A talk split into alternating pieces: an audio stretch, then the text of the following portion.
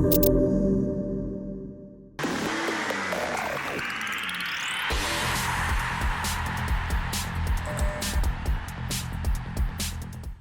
مرحبا لكل اللي عم يتابعوا حلقة اليوم من بيت ستوب بودكاست من ام بي سي بودكاست بيت ستوب بحكيكم عن كل شيء بيتعلق بعالم الفورمولا 1 وكنا عم نطلع عليكم ورا كل سباق. يعني من بعد أول سباقين آه، قطعوا بهال calendar. ولكن اليوم قررنا بما إنه في break طويل بالفورمولا 1 وأول مرة بيكون في break هيك ببداية الموسم ثلاث أسابيع كاملة نعمل حلقة خاصة بالناس يلي بحبوا شوي الفورمولا 1 بيتابعوا شوي الفورمولا 1 وعبالهم يتعمقوا أكثر بهالرياضة أو حتى إذا كنتوا بتحبوا كثير هالرياضة وعبالكم تتعرفوا وتاخذوا شوية معلومات زيادة عنها مش هيك خليل صحيح في كثير ناس بيقولوا سيارات عم بتدور حول الحلبة طوال الوقت ولكن شو عم بيصير؟ هيدي هل هذه هي رياضة؟ هل مش رياضة؟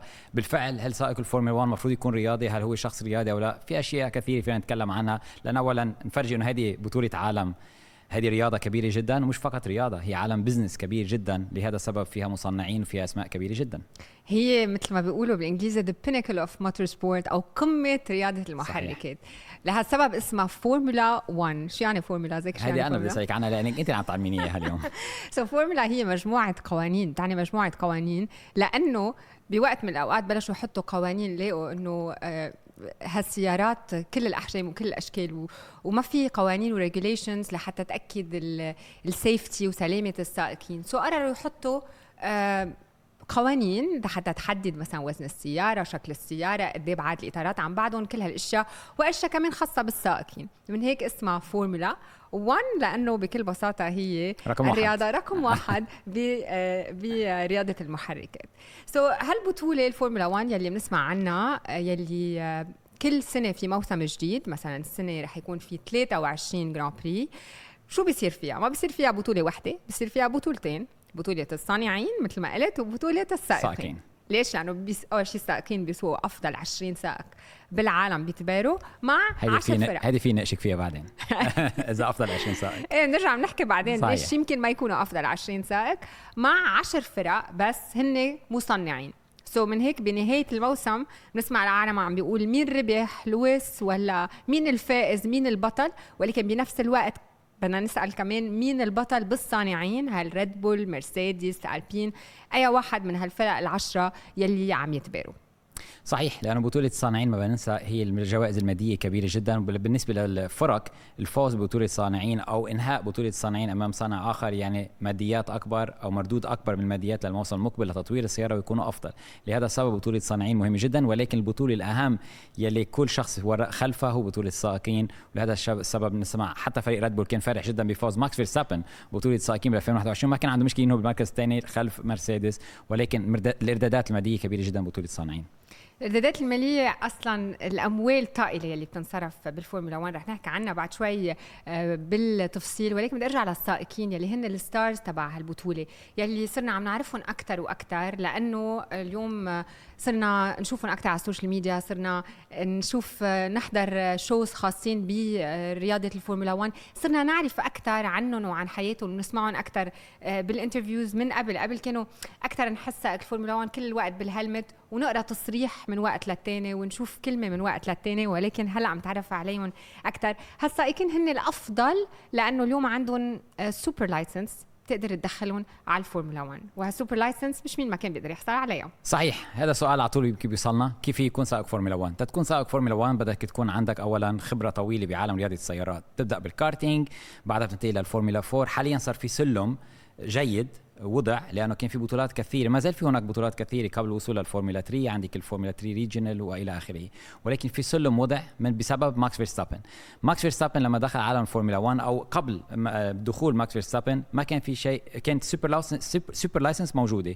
ولكن كانوا يحصلوا عليها من بعد ما يقودوا سيارة فورمولا 1 بتجارب يحصلوا عليها من بعد ما يقودوا عد... قاموا بعدد كبير من الاختبارات على سيارة فورمولا 1 وهنا كان في عندك سائقين أثرياء يمكن يمكن شراء الكيلومترات بسيارة فورمولا 1 ويحصلوا على super license.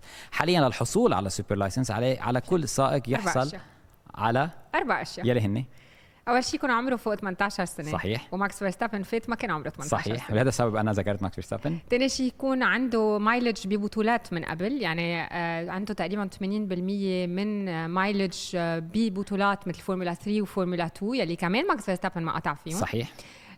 ثالث شيء إنه يح... يقطع ال test يلي هو theory الاشياء اللي لازم يدرسها من القوانين. صحيح. أو أهم شيء تجميع نقاط وما فيك تجمع نقاط. نقاط إلا ما تكوني مريتي بكل هذه البطولات م. يعني أنا كسائق اليوم لازم اكون مجمع نقاط ببطولة فورمولا 4 لجمع نقاط ببطولة فورمولا 4 لازم تكون من على الأقل من من عم فائز ببطولة أو انتهيت بمركز أول لثالث لجمع نقاط كافية بعدها الفورمولا 3 بعدها الفورمولا 2 إذا جمع السائق 100 100 100 نقطة ساعتها بيحصل على ال super license.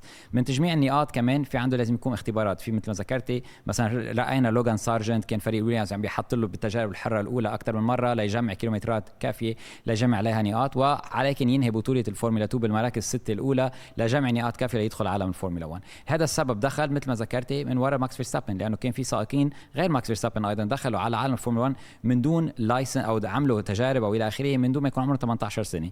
هذا القانون حاليا صار موجود. ولكن يعني أنا مش كثير مع يعني القانون. ما كان فيهم يسوقوا السيارة على الطريق بس فيهم يسوقوا صح ولكن أنا فورمولا مش 1. كثير مع هذا القانون لأنه سائق مثل ماكس فيرستابن كان يستحق دخول فورمولا كان عمره 17 سنة. ليش بدي أنتظر أكثر عم يدفع حقها هلا وعم يدفع حقها كمان لأنه هلأ ال s- ال super license مكلفه. بشكل كبير. هلأ رح نتكلم عنه للقوانين الجديدة اللي انحطت ولكن كفرق وكسائقين عليهم يدفعوا اموال طائلة ليكفوا بال super license يعني ماكس فيرستابن بيدفع على كل نقطة سجلها الموسم الفائت. صحيح مش فارقة معه كثير هو. يعني كل نقطة عم نتكلم عن 2100 يورو.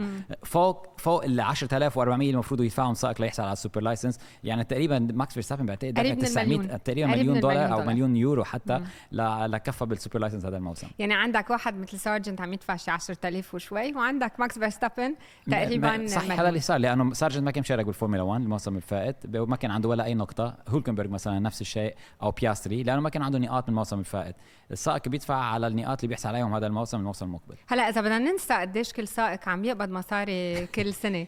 it's not fair إنه ليش ليش واحد مثل ماكس فيرستابن على ذات ال license لحتى يكون الفورمولا 1 بده يدفع مليون دولار وواحد مثل مثل هولكنبرغ يلي صار له 100 سنة بيسوق فورمولا 1 كمان عم يدفع 10000 بس لأنه هولكنبرغ ما شارك بالموسم الفائت لا الموسم المقبل رح يدفع على كل نقطة. ولكن هذه القوانين انحطت مع ال Concorde Agreement الجديد اللي اتفقوا عليه. بننسى ما بننسى بعالم الفورمولا 1 طالما عم نعرف الجمهور على الفورمولا 1 الفورمولا 1 هو مثل ما ذكرت business غير إنه هو رياضة. رياضة القوانين الاتحاد الدولي بي- بيحط القوانين التقنية القوانين الرياضية وبعدها كل الفرق والسائقين عليهم احترامها. ولكن في شيء اسمه Concorde Agreement هذا ال Concorde Agreement هو ال ال ال ال العقد الموجود بين إدارة الفورمولا 1 يلي هي بتملك الحقوق التجارية للبطولة بين الاتحاد الدولي يلي هو بيحط. القوانين FIA وبين الفرق يلي هي موجودة بعالم الفورمولا 1 وهذا ال Concorde Agreement يتجدد كل خمس سنوات. وآخر Concorde Agreement اتفقوا عليه الفرق بموسم 2020 واللي بنعرفه نحن حاليا بسبب ال- الميزانيات الموجودة بعالم الفورمولا 1 وإلى آخره. ولكن خلينا نرجع إلى قبل مثل ما ذكرتي سابين عندنا 20 سائق بينافسوا على البطولة. طبعا كل فريق عليه يكون عنده سائق احتياط لأنه إذا في أي سائق مرض أو أي سائق تعرض لحادث عنده يكون في لكل فريق سائق احتياط جاهز ليدخل. عاده أيضا بالسابق الفرق كانت تأتي بثلاث سيارات. سيارة احتياط إذا تعرض إلى حادث بيزبطوا سيارة ال- ال- ال- الاحتياط بيدخلوا فيها. أشياء كثيرة بالفورمولا 1 بتتغير بشكل ولكن خلينا نعود للموضوع الرئيسي كان أنا وياك نتكلم عنه. بيوصلنا كثير messages عم نشوفهم على تويتر كثير خاصة مع الجمهور الجديد شو عم يعملوا؟ هل- شو عم يعملوا؟ سيارات عم بيدوروا حول الحلبة. شو هالرياضة هيدي؟ سيارات عم بيدوروا حول حول اللفة أكثر من مرة أو عم بيدوروا حول خلف بعضهم. وشيء آخر مهم هل الفورمولا 1 رياضة هل سائق الفورمولا 1 رياضي؟ بعتقد بدي أسألك إياه السؤال لك هلأ. أه، مش بأي سؤال بأي وحده بدنا نبلش سائق الفورمولا 1 هل هو رياضي؟ نعم. هو أنت أكيد جيتي على الفورمولا 1 واكتشفت إيش هو هو هو رياضي هو رياضي ولازم يكون عنده لياقة بدنية عالية جدا جدا جدا لعده أسباب. أول شيء لأنه هالسيارات يلي عم بي عم بيقودها هي أكثر سيارات advanced وأكثر سيارات آه، بتتطلب effort بتتطلب مجهود منه جسدي. مجهود لأنه عم بيقضي ساعتين. يعني بس تعرفوا إنه اليوم نحن بنشوف بنشوفه عم بيلفوا لفات ولكن لازم يعملوا على القليله 305 كيلومتر. يعني هاد 305 كيلومتر بس بال conditions يلي هن فيهم بحاجة لحتى يكون آه fit تاني شغلة في شيء اسمه G-force صحيح. أو قوة التسارع يلي بيعاني منها سائق الفورمولا 1 عند المنعطفات. وهيدي قوة التسارع بتشبه كتير قوة التسارع يلي بيتعرض لها ال astronaut أو رائد الفضاء لما بيكون بده يطير على الفضاء. يعني يعني أنا أنا بس personally جربت مرة ما كنت أعرف شو يعني G-force okay؟ وطلعت مرة بوحدة من هول ال G flights G flights اللي بيعملوا ال competition وقال لي وقت ال pilot it's 5 G أنا قلت 5 G إنه بنوصل maximum ل 5 G ماشي الحال. شو بتعمل؟ لا بس بقيت على يومين خلص عم ودي على الناس اللي حولي لأنه راسي ما كان مزبوط ابدا. لا هي قياده سيارة الفورمولا 1 صعبة جدا. طبعا عندهم شيء اسمه power steering بيساعد سائقي الفورمولا 1 أنا بتذكر لما أنا كنت كود ال A1 GP يلي هي ما كان فيها power steering أول شيء ما بننسى سائق الفورمولا 1 بعد ما يخرج من كل سباق بيخسر من لترين إلى 4 لتر من المياه من جسم من جسمه وزن. لأنه طبعا بداخل سيارة الفورمولا 1 أنت عم بتكون على سرعات عالية. معدل دقات القلب بيوصل لل 160 170 طوال الوقت. 140 150 لما ما يكون في شيء حاصل ولكن على الانطلاقة بتوصل لل 190 على ال pit stop هي أعلى وقت لأنه بفرض ثانيتين بده يوقف السياره يخرج يغير الكلاتش. كل هذه الأشياء بتلعب دور كبير على ال... لما يكونوا سيارات جنب بعضهم ليتجاوزوا بعض بيرجع بترتفع دقات القلب بشكل كبير جدا عند الانطلاقة مثل ما ذكرنا. معدل الوقت يعني كأنه أنت أو كأنه حدا قاعد بسيارة عم بيركض. يعني كأنه سائق فورمولا 1 اللي بيسال ظهير رياضي هو عم بيركض لمدة ساعتين ركض. هيدي فقط عم نتكلم ك cardio. غير ذلك ال G-force عضلات اللي إذا بتشوف فرناندو ألونسو سيرجيو بيريز ببين سائق الفورمولا 1 عليه يكون كل يوم كل يوم كل يوم بتمارين للرقبة. لأنه هلأ ما في بقى تجارب بين سباقات بالسابق فرق الفورمولا 1 كان يكون بتجارب أي يوم بدهم. مايكل شوماخر كان كل يوم بمارانيلو عم بيقود سيارة فورمولا 1 حاليا لأنه ما في عند عليهم يكون بلياقة بدنية كل يوم مع الم... مع ال human performance اللي موجود معهم يلي هو المدرب الخاص. موجودين معهم بيكونوا بتمرين خاص للرقبه بنشوفوا لابسين helmets بيزيدوا وزن على ال helmets أو بشدوهم بشيء وإلى آخره. لياقة بدنية بتطلبها الفورمولا 1 عالية جدا لهذا السبب. في كان مثلا على يوتيوب بتلاقي مثلا كان في مقارنة بين جينسون باتن ولاعب football. جينسون باتن طلع fit أكثر من لاعب football. وهذا شيء أنا أكيد أكيد إنه بس للي بيسأل عن هذا السؤال سائق الفورمولا 1 fit أكثر من لاعب football كرة قدم. على سيرة الرقبة بيشبهوا إنه هو عم بيقود لكأنك عم بتقود وفي كيس بطاطا على راسك. يعني بطاطا أو أي شيء وزنه ثقيل so تخيل. بدي أرجع للبطولة لأنه حكينا بالأول عن البطولة. هالبطولة كيف مقسمة؟ هال weekend كيف بيكون مقسم بالفورمولا 1 لأنه في كتير ناس حتى بتشوف السيارات عم تبرم الجمعة عم تبرم السبت عم تبرم الأحد ومنهم أكيدين شو عم بيصير يعني في في ناس حتى بيفكروا إنه في race نهار السبت. so so, ال weekend ببلش بنهار الخميس اللي هو نهار بس للميديا نهار هذا هذا اليوم بتحبيه أنت أكثر شيء؟ هذا النهار اللي أنا بحبه. ليش؟ لأنه بتكون عم تحكي مع السائقين مع مدراء الفرق. كل ال news بتصير بهالنهار بتعرف عليها أكثر من هيك أصلا صحيح. من هيك عم هالبودكاست عم يطلع نهار الأربعاء لأنه نهار الخميس عادة بيطلعوا كل ال news. نحن بنسجله على نهار الاثنين so حتى نبقى updated بكل معكم updated بكل شيء عم بيصير بالفورمولا 1 so هيدا نهار الخميس. نهار الجمعة بصير أكثر شيء أنت بتحبه يلي هن التجارب الحرة وين صحيح. بتأيد كل lap قديش عم تاخذ وقت. هلأ ما بقى ننسى إنه في كثير بيسالوا ليه بيصيروا التجارب؟ لا لا مش لهم عازم حتى الجمهور الجديد إذا بنطلع مع, مع ليبرتي ميديا اللي استحوذت على الفورمولا 1 عم عم بيدرسوا إنه هل نترك التجارب بنشيل التجارب كل شيء. ولكن للسائق التجارب مهمة جدا للمهندسين لأنه هيك تنسي هي رياضة وفيها competition كل فريق بده يست... بده فريق والسائق بده الأفضل. بدنا نذكر يوم الجمعة في تجارب حرة اولي وثانيه بتحصل. بأول تجارب بيحصلوا عليها على معطيات عن balance السيارة عن وضع الحلبة كيف تأقلم السيارة مع الحلبة كل حلبة مختلفة عن الثانية ما بننسى سيارة الفورمولا 1 هي الأسرع ولكن كيف؟ هي الأسرع حوالي اللفة. لأنه في كثير بيقولوا لي كتب سرعتها بس 330 كم بالساعة. السياره super car بتوصل صحيح. سياره فورمولا 1 إذا بنشيل الجوانح منها أو الأجنحة الموجودة بتصل سرعتها يمكن ل 450 ولكن يمكن هي منا أسرع سيارة بالخطوط المستقيمة ولكن أين سرعه سياره الفورمولا بالمنعطفات حول اللفة أو بداخل المنعطفات ال G-force الموجود فيها أو ال downforce عفوا بتولدها سياره الفورمولا 1 هي كأنه طائرة ولكن بالعكس نحن طياره بتطير هيك سياره الفورمولا بالعكس. يعني سياره الفورمولا 1 بتقدر تمشي على ال tunnel بالعكس بالفوق. من هيك theoretically بتشوفها صحيح. ورأيناها بالسابق صارت. لهذا السبب هاي هي الفورمولا 1 ليش هي أسرع سيارة. لهذا السبب إنه حول اللفة أسرع سيارة لأن داخل منعطفات ما في سيارة بالعالم بتكون بسرعتها. بس بالعودة للتجارب التجارب مهمة جدا لأنه السائقين والفرق بيوصلوا على كل جائزة كبرى عم بيستكشفوا القطع اللي بيجيبوها على السيارات. أنت فريق فورمولا 1 لما نتكلم مش موجود فقط سائقين و30 مهندس اللي أو 30 شخص اللي بنشوفهم بالجراج على التلفزيون. فرق الفورمولا 1 عندك بال 400 ل 500 شخص. داخل مصنع ما بيجوا على الحلبة. هودي موجودين ليطوروا السيارة. هدول يلي بيشكرهم لويس هاملتون كل ما يخلص خاصة كل ما يخلص كل هو بيشكر كمان الجمهور بكل بلد بيقول أنت أفضل جمهور. ولكن لا بس بس بالفعل لويس هاملتون team player ولا مرة بيطلع كل ما يكون في نتيجة جيدة بيتكلم وبيشكرهم كلهم. لأنه عليك تشري كل شخص. هو سيارة الفورمولا 1 تطويرها مش فقط جاهزة على سيارة واحدة مش فقط مهندسين. عندك انت ال HR department عندك strategist ال data ال marketing ال PR الطباخ حتى. يمكن اليوم كنا عم نحكي تحت الهواء بعالم الفورمولا 1 فقط عندك أكثر من 100 وظيفة. من مهندسين ل marketing ل PR ل HR لمحاسبين لكل شيء أصلا ما نذكر خليل إنه it's circus كأنك بيصير عم ينقل من بلد للتاني. نحن السنة في 23 بلد عم ينتقل فيه الفورمولا 1 نفس العالم بينقلوا مع نفس المعدات مع نفس حتى الكاميرات اللي بتصوروا فيهم. هول ما بيستعملوا برات ال circuit هول كل يعني كل شيء بينضب وبينقل أول ما يخلص أول Grand Prix على ثاني Grand Prix وثالث Grand Prix وبيبرموا العالم. ونفس الشيء هالأشخاص اللي بيشتغلوا. يعني ال team المؤلف من حسب 50 شخص مع مرسيدس أو مع هاس هن ذاتهم بينقلوا معهم بالإضافة للصحافة لحتى يخلصوا Grand Prix بكل بلد. صحيح. برجع على ال Grand Prix شو كان؟ so كنا قلنا نهار الخميس نهار الجمعة التجارب. تجارب أول نهار السبت التجارب الثالثه وال qualifying وهون ال qualifying أو التجارب التأهيلية هي اللي بتحدد مركز انطلاق السائقين نهار الأحد. هو. مقسوم لثلاث حصص. وحسب هالثلاث حصص بيتقرر كيف رح تكون شبكة الانطلاق نهار الأحد يلي عم بتصير في السباق. بدنا نذكر حتى يوم الأحد ما في نقاط بيحصل عليها أي سائق أو أي فريق.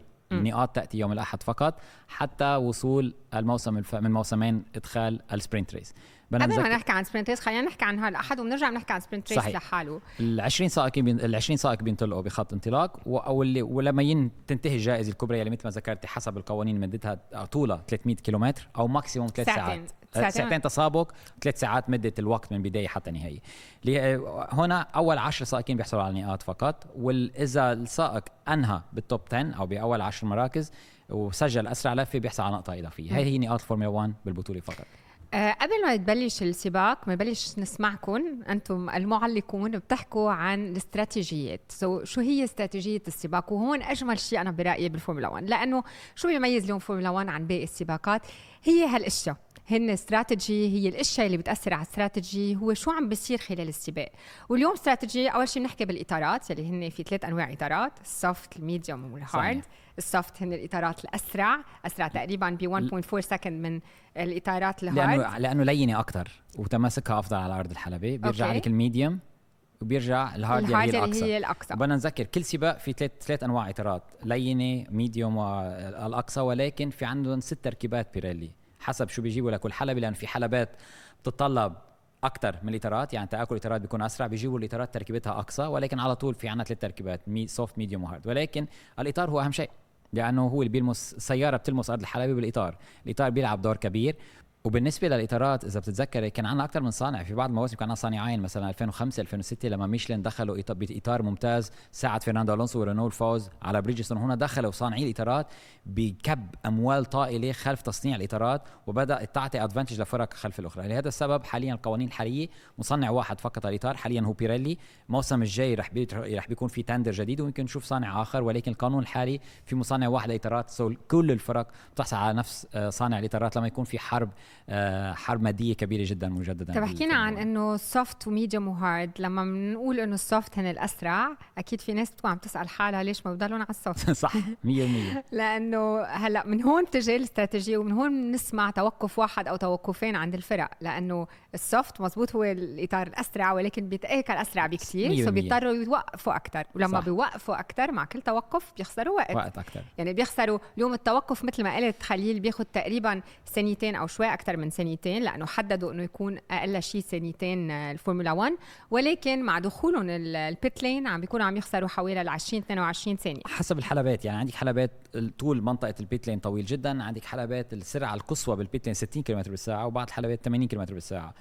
السائق بيخسر بين 18 ل 26 ثانية تقريبا مع كل توقف. لهذا السبب أفضل. لب... حسب حسب السباق شو عم بيصير فيه والى آخره. ولكن توقفات الأقل هي أفضل. بو... توقف واحد هو الاستراتيجية الأنسب بتكون والأسرع.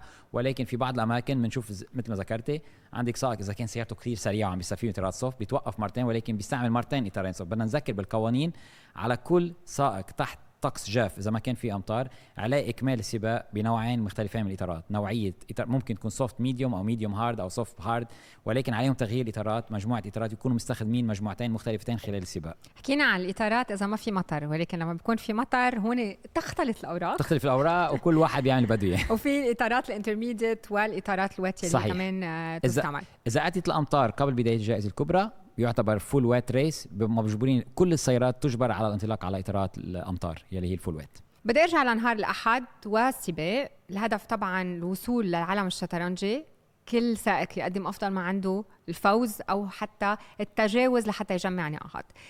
خلال التجاوز التجاوز بنسمع عن شغلتين كتير. بنسمع عن دي ار اس وعن سليب ستريم وهون بي ماي جاست خليل بشير.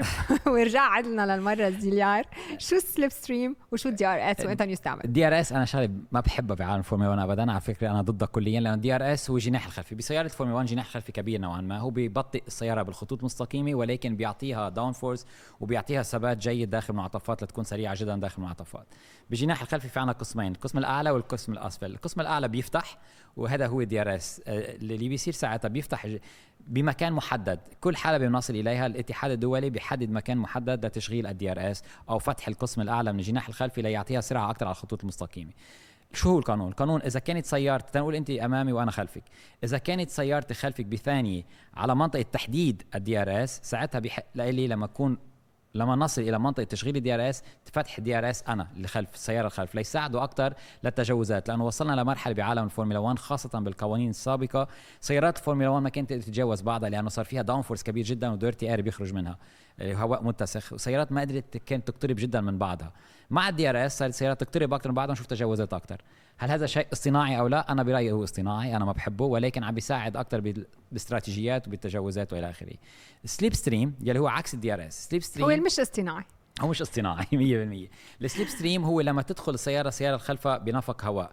هو سيارة الفورمولا هي بتقص الهواء بتكون موجودة على الخط المستقيم تدخل وساعتها ما بيعود في هواء عم بيخرج أو هواء تيبطئ السياره الخلف. ساعتها السيارة لما تكون مباشرة خلف السيارة الأخرى بتدخل نفق الهواء اللي هو slipstream بتصير أسرع تقترب أكثر من السيارة اللي أمامها. هذا الفارق. وهذا ال slipstream بيساعد جدا السيارة تقترب بشكل كبير من السيارة اللي أمامها. وحاليا في كلام جاري هل رح بيتم منع ال DRS أو تغيير القوانين ولكن حتى الآن الاتحاد الدولي والفورمولا رح يبقوا على ال DRS يلي هو بيساعد للتجاوزات. طبعا المزيد من التجاوزات هذا الهدف الأساسي لكن هو ال show آه بنتيجة الفورمولا 1 show؟ بال بالفورمولا 1 100% بدي ارجع لل format لكن ال format اللي كنا عم نحكي عنه آه، هو ال format يلي بيصير كل أسبوع ولكن ست مرات خلال هالسنة مثلا وأقل السنة الماضية عم بيكون في شيء اسمه sprint race أو سباق قصير. بيصير نهار السبت لزيادة الحماس بالفورمولا 1 لحتى يعطوا بعض النقاط زيادة للسائقين ولكن بنفس الوقت لحتى الناس تحضر أكثر فورمولا 1 نهار السبت. وهذا الشيء رح يصير بباكو آه، بال race المقبلة. صحيح. لما اشترت ليبرتي حقوق الفورمولا 1 أو صارت صاروا مالكي الفورمولا 1 في شغلتين مهمين صاروا. اولا فتح ال social media. ما كنا نعرف وجه سائق فورمولا 1 كيف يكون. ما حدا بيعرفه لأنه لما كان بيرني إيكلسون هو أو شركة بيرني إيكلسون المالكي ما كان يفتح على ال social media. ممنوع كان يتم تصوير أي شيء خارج اللي عم يظهر على التلفزيون live هذه كانت TV right شو هال إيه يعني too bad يعني طيب زلمة عمره 9 أكثر من 90 سنة يعني مسامح. على كل حال ولكن هو وصل الفورمولا 1 اللي هي عليه اليوم. ولكن مع اللي صاير حاليا إنه في جمهور جديد داخل الفورمولا 1 والجمهور الجديد مثل ما ظهرت الإحصائيات إنه الجمهور الصغير بالسن بيحب السباقات تكون أكثر.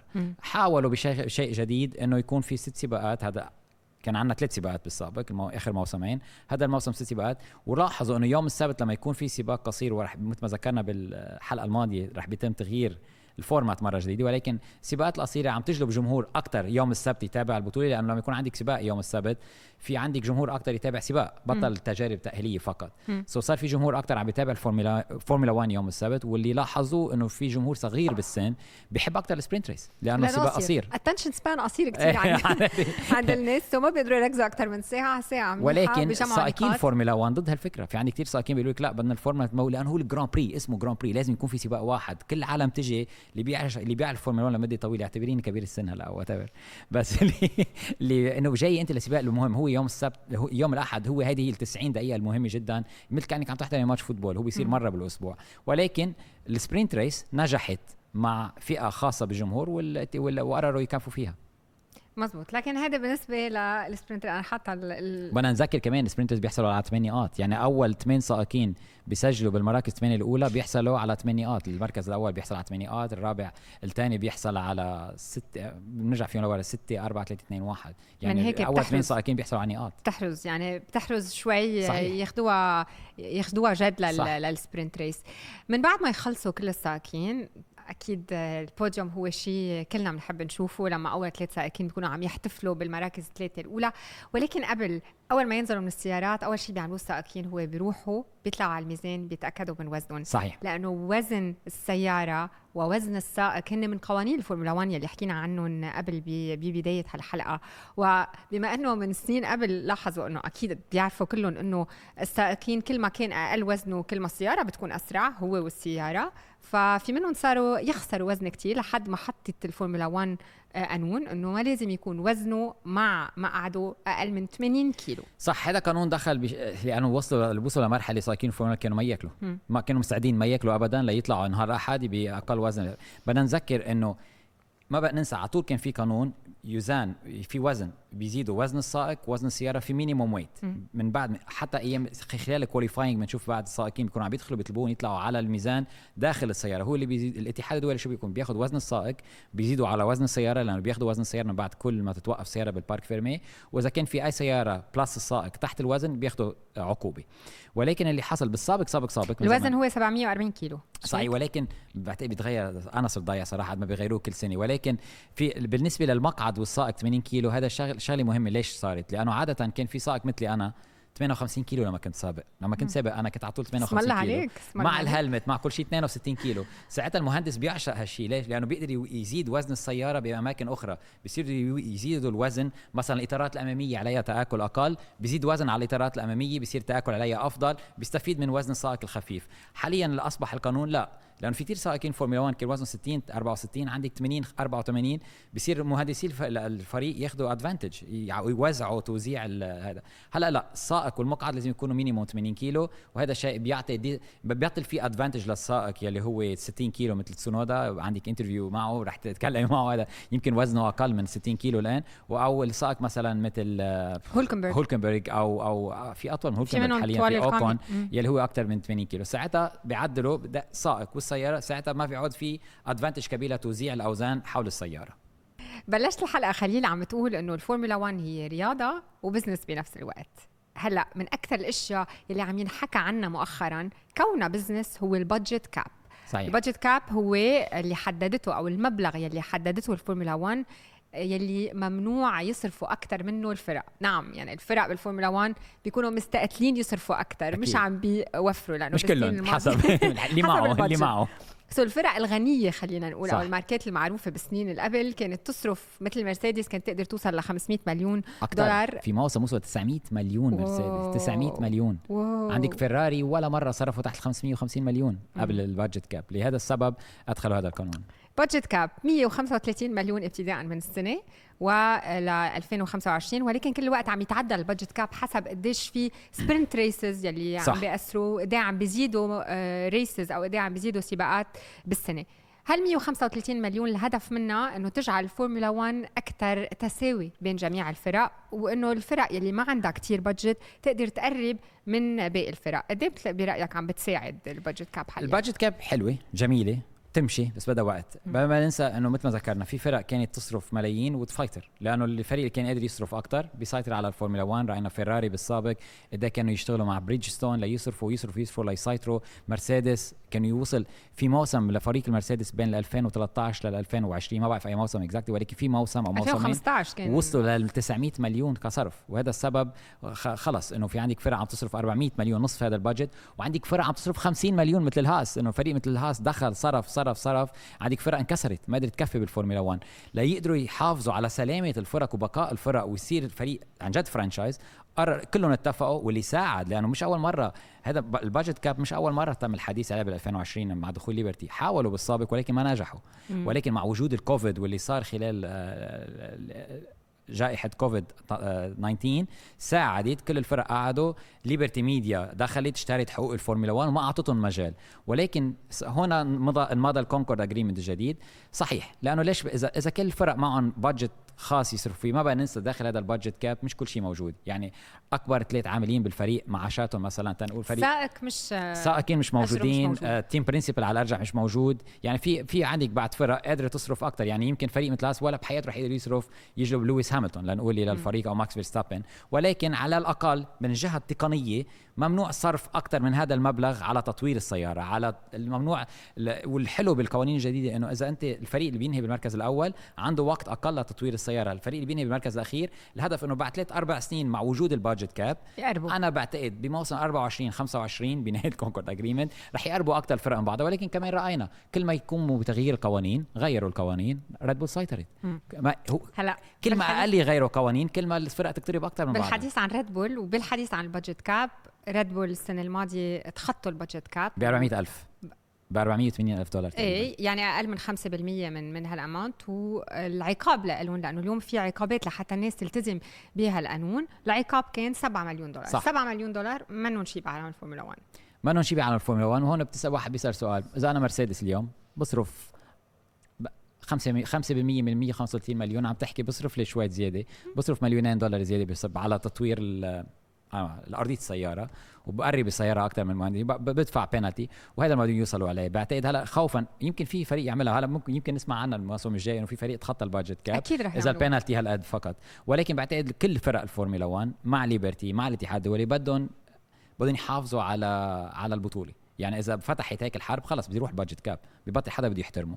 بعتقد رح يحترموا هذا الشيء. فريق ريد بول صرف أتى من ديبارتمنت الأكل المأكولات والهوسبيتاليتي وإلى آخره. أنت صدقت. ولكن أنا ما مصدق شيء بعالم الفورمولا 1 ولكن قدروا طلعوا ببينالتي 7 مليون ولكن رح يدفعوا ثمنها إن؟ بتطوير السيارة لأنهم عندهم وقت أقل على تطوير السيارة بالوين تانل ووقت أقل على تطوير السيارة بالشو. بس عندك فريق مثل مرسيدس بيلي كتب هذا يمكن الجناح الأمامي ما كان خلى ماكس فيرستابن ينهي بالمركز الأول أو يخطف ال pole position بمكان ما ب 2021 كنا نحن ببطوله عالم رح يدخلوا بهذا الجدل دخلنا وخرجنا منه الجدل بعتقد حفاظا على خاصة صيت البطولة الآن والمكان اللي وصلت عليه الفورمولا 1 ما بدك تنسي الفورمولا 1 وصلت على أفضل مكان بالعالم. وخاصة اليوم اليوم فريق الفورمولا 1 ال franchise تبعه صار لها قيمة كبيرة. يعني كنا عم نتكلم هلأ؟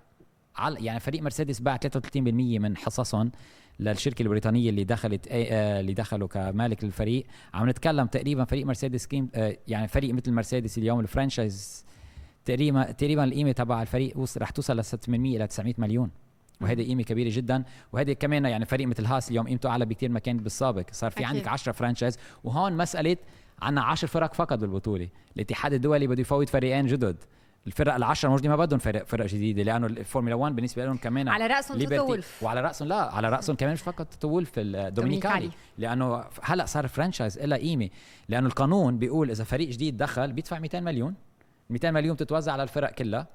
بس في عندك فريق 11 بس الفرق ما بدهم فريق 11 ياخذ ما يعني ما بدنا ننسى شقفه من هالباي شقفه صحيح بدنا نذكر أنا واصلين يمكن الحديث ال- المردود الكبير اللي بتحصل عليه الفرق من الفورمولا هي prize money يلي هي بتجمعوا الفورمولا 1 من رعاة من TV rights بيتجمعوا بقلب basket بتتوزع على كل الفرق. ما بدهم فريق 11 و12 يجي يتقاسموا هذا الشيء معهم. أكيد بالحديث عن الرعاة اليوم أكيد كثار من الأموال بتجي للفورمولا 1 من الرعاة يعني عم نحكي عن deals جنون مثل اوراكل مثلا يلي مضى من كم سنة deal مع ريد بول بقيمة 500 مليون دولار على خمس سنين أو مثلا بتروناس يلي بنشوفها كل الوقت على مرسيدس يلي كمان كل سنة بيدفعوا 75 مليون دولار للفريق. يعني عم نحكي عن أموال طائلة على كل هال stickers يلي بتشوفونا على صحيح السيارة. بس مش بس stickers إيه مش بس stickers لأنه. الفورمولا 1 مثل ما ذكرنا رياضة فورمولا 1 business ولكن فورمولا 1 مختبر. مختبر لتطوير أشياء. ليش, ليش في زيوت موجودة بعالم الفورمولا لتطويرها. ليه في سيارات أو علامة سيارات الإطارات، موجودة. كل هالإطارات يلي عم لتطوير تندرس. اطار ليه في عامل السلامه ما بدنا ننسى سيارة, سيارة الفورمولا 1 هي مختبر للسيارة العادية. بطولة الفورمولا 1 مختبر مش بس للسيارات مختبر لل عامل السلامه بالطرقات العادية عامل السلامه بالسيارات. seat belt seat belt طريقة إحفاظه ال helmet. ده بياخذوا معطيات منه من ال sensors ليقدروا يستعملوها. بس خلينا ننسى. ال helmet لأنه ما حدا رح بيقود سيارته مع helmet. مرة جربتها اخذت ضابط ببريطانيا. ال telemetry ال telemetry اللي, بتاخديها. ولكن في أشياء كثيرة بعالم الفورمولا 1 هو مختبر. يعني مثلا هلأ أرامكو ليه موجودة بعالم الفورمولا. الكل معتقد إنه أرامكو موجودة بعالم الفورمولا. 1 sponsor وإلى آخره. لا مش فقط sponsor. صحيح هو sponsor وهذا ولكن غير ذلك أرامكو عم بيطوروا شيء يمكن يغير العالم. كل العالم بلشوا من سنتين يحكوا مع الكوفيد 19 ال electric cars انه السيارات ال electric ال electric هي المستقبل. لا هلا عم بيتطور sustainable fuel sustainable fuel يعني جاي من مواد مستدامة. ال sustainable fuel بدأت فيه أرامكو من موسمين بتطويره. بالموسم 2026 مع القوانين الجديدة رح بيكون عندنا وقود مستدام بالكامل. مم. حاليا موجود بالفورمولا 2 وعم بيطوروه أكثر بالفورمولا 2 والفورمولا 3 موجود. كل سنة رح بيزيدوا 10 20% الفورمولا 1 رح يزيد 10% منه داخل السيارات. ولكن بال 2026 هذا الوقود إذا أصبح موجود ما عندنا مشكلة بقى بالعالم. ما- electric cars يمكن ما بتعود هي ال priority تبع كل مصنع لا بيرجعوا بيعودوا للوقود المستدام. وهذا ما ننسى إنه كل هاي الرعاة الموجودة فقط مش فقط ليكون في stickers على السيارات أو على الحلبات ولكن موجودة partnerships اسمها أنا بسميهم partnership أكثر من sponsorship لأنه موجودين لسبب هو لتطوير أي شيء موجود بمصانعهم أصلا في كتير أشياء بحياتنا اليومية ما بنعرف إنه تطورت بهال lab يلي اسمه فورمولا 1 صحيح. يعني مثل ما قلنا ال seat belt اللي هو أو حزام الأمان. أول مرة يمكن تجرب بالفورمولا 1 لما لقوا إنه safer صرنا نستعمله بسياراتنا حتى ال carbon fiber يلي مصنوعة منه سيارة الفورمولا 1 أول مرة جربته ماكلارن وبعدين لما لقوا إنه صاروا سياراتنا مصنوعين من ال carbon fiber حتى الطيارات. ال telemetry اللي كنا عم نحكي عنها من شوي أنا وياك تحت الهواء خليل هل هي عبارة عن حساسات موجودة على السيارة؟ وبتنقل كل ال data وكل المعلومات اللي موجودة على السيارة لل computers يلي موجودين لنقدر نحلل ال data للسيارات. هي ذاتها أو هال system هو ذاته يستعمل ببعض المستشفيات مع المرضى. يعني بياخذوا معلومات عن صحة المرضى بشيء اسمه telemetry so so, كثير أشياء آه، بالفورمولا 1 ونحن بنستعملها بحياتنا اليومية أو بسياراتنا وما معنا خبر إنه إنه عم نستعملها. خاصه بعامل عالم السلامة عامل السلامة. سلامة. رأينا من بعد آه، وفاة أو الحادث الكبير تعرض له إيرتون سينا آه. وبعدها بيانكي. شفنا ال roll hoop شفنا أشياء كثيره تطورت. ال halo. ال halo اللي دخلت حاليا. في كل هذه الأشياء عم تدخل على عالم حتى المحرك. لما نتكلم اليوم محركات سيارات عادية. ليه ليه وجود ليه ليه تغيرت الفورمولا 1 المحركات. كل العالم طلعت صرختها على الأصوات. صحيح يمكن صوت سيارة الفورمولا 1 بالسابق أجمل وأفضل. رح بيعود لصوت أفضل من موسم 26 لما يلغوا الام جي يو اتش ولكن ليه دخلت رينو عادت على الفورمولا 1 ليه عادت هوندا على الفورمولا 1 ليه عادت كل هذه المصنعات. ليه أودي رح ترجع. لا ليه أودي رح ترجع لتطوير محركات الهجينية للمستقبل لتطوير أشياء كثيرة كمان ال motor electronics الموجودين بالسيارات أشياء كثيرة.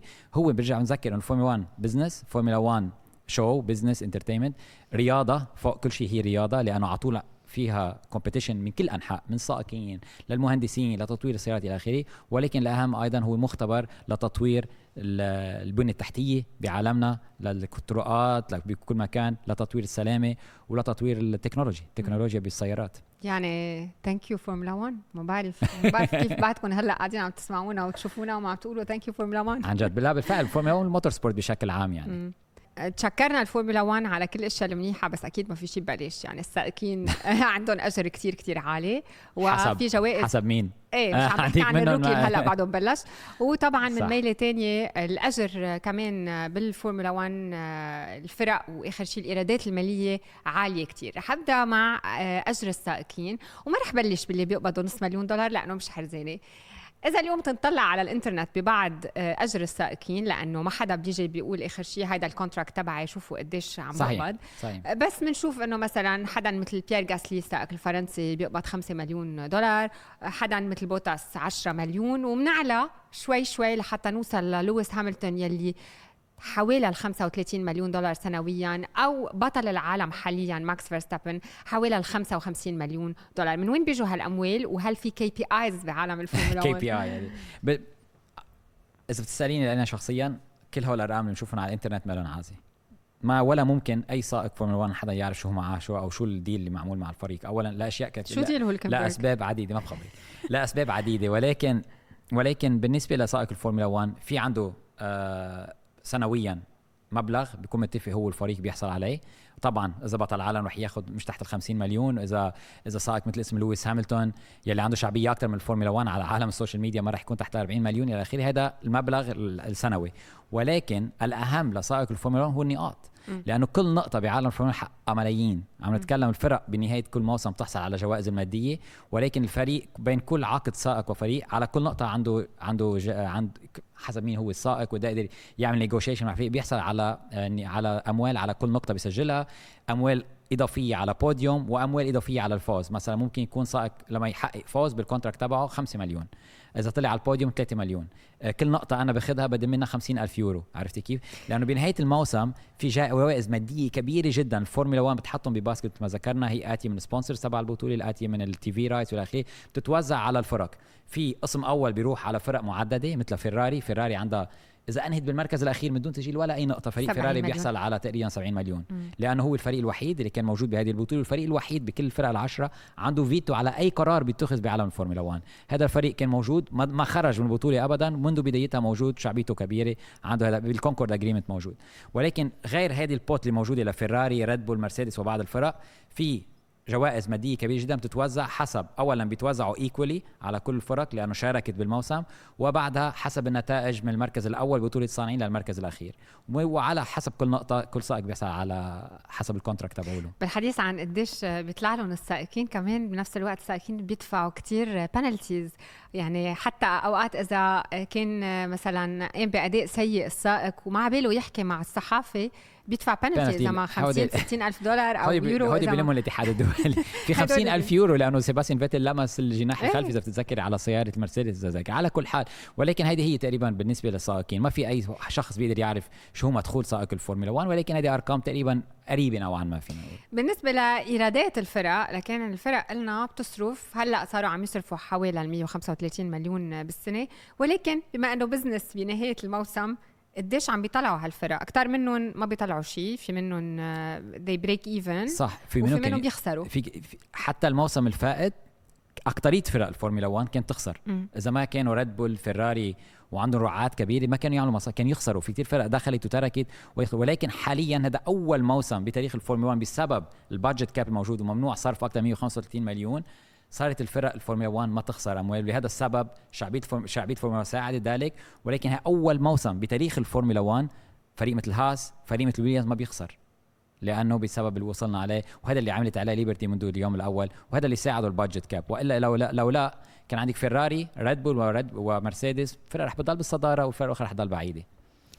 لكن هيدي كانت هيك جولة ملخصة عن عالم الفورمولا فينا 1 نعمل جولتين بعد فينا إذا نعمل. إيه على القليله على كل فينا نقول لكل اللي عم بيتابعونا لكل اللي عم يسمعونا إذا عندكم أي أسئلة ابعتوا لنا اياهم إذا عندكم مواضيع معينة بتحبوا نحكي عنهم كمان ابعتوا لنا اياهم فيكم تتواصلوا معنا على وسائل التواصل الاجتماعي وأيضا على آه، شاهد يوتيوب وكل ال platforms اللي بتتابعوا عليها Pitstop Podcast لذيذ الحديث عن الفورمولا 1 ما بيخلص. يعني أنا بلشت الحلقة عم نعبر عن حبنا للفورمولا 1 وعم نتشكر الفورمولا 1 على أمل إنه كل يلي اتبعونا حبوا هالرياضة شوي زيادة أو فهموا تفاصيلها شوي أكثر من بعد هالحلقة.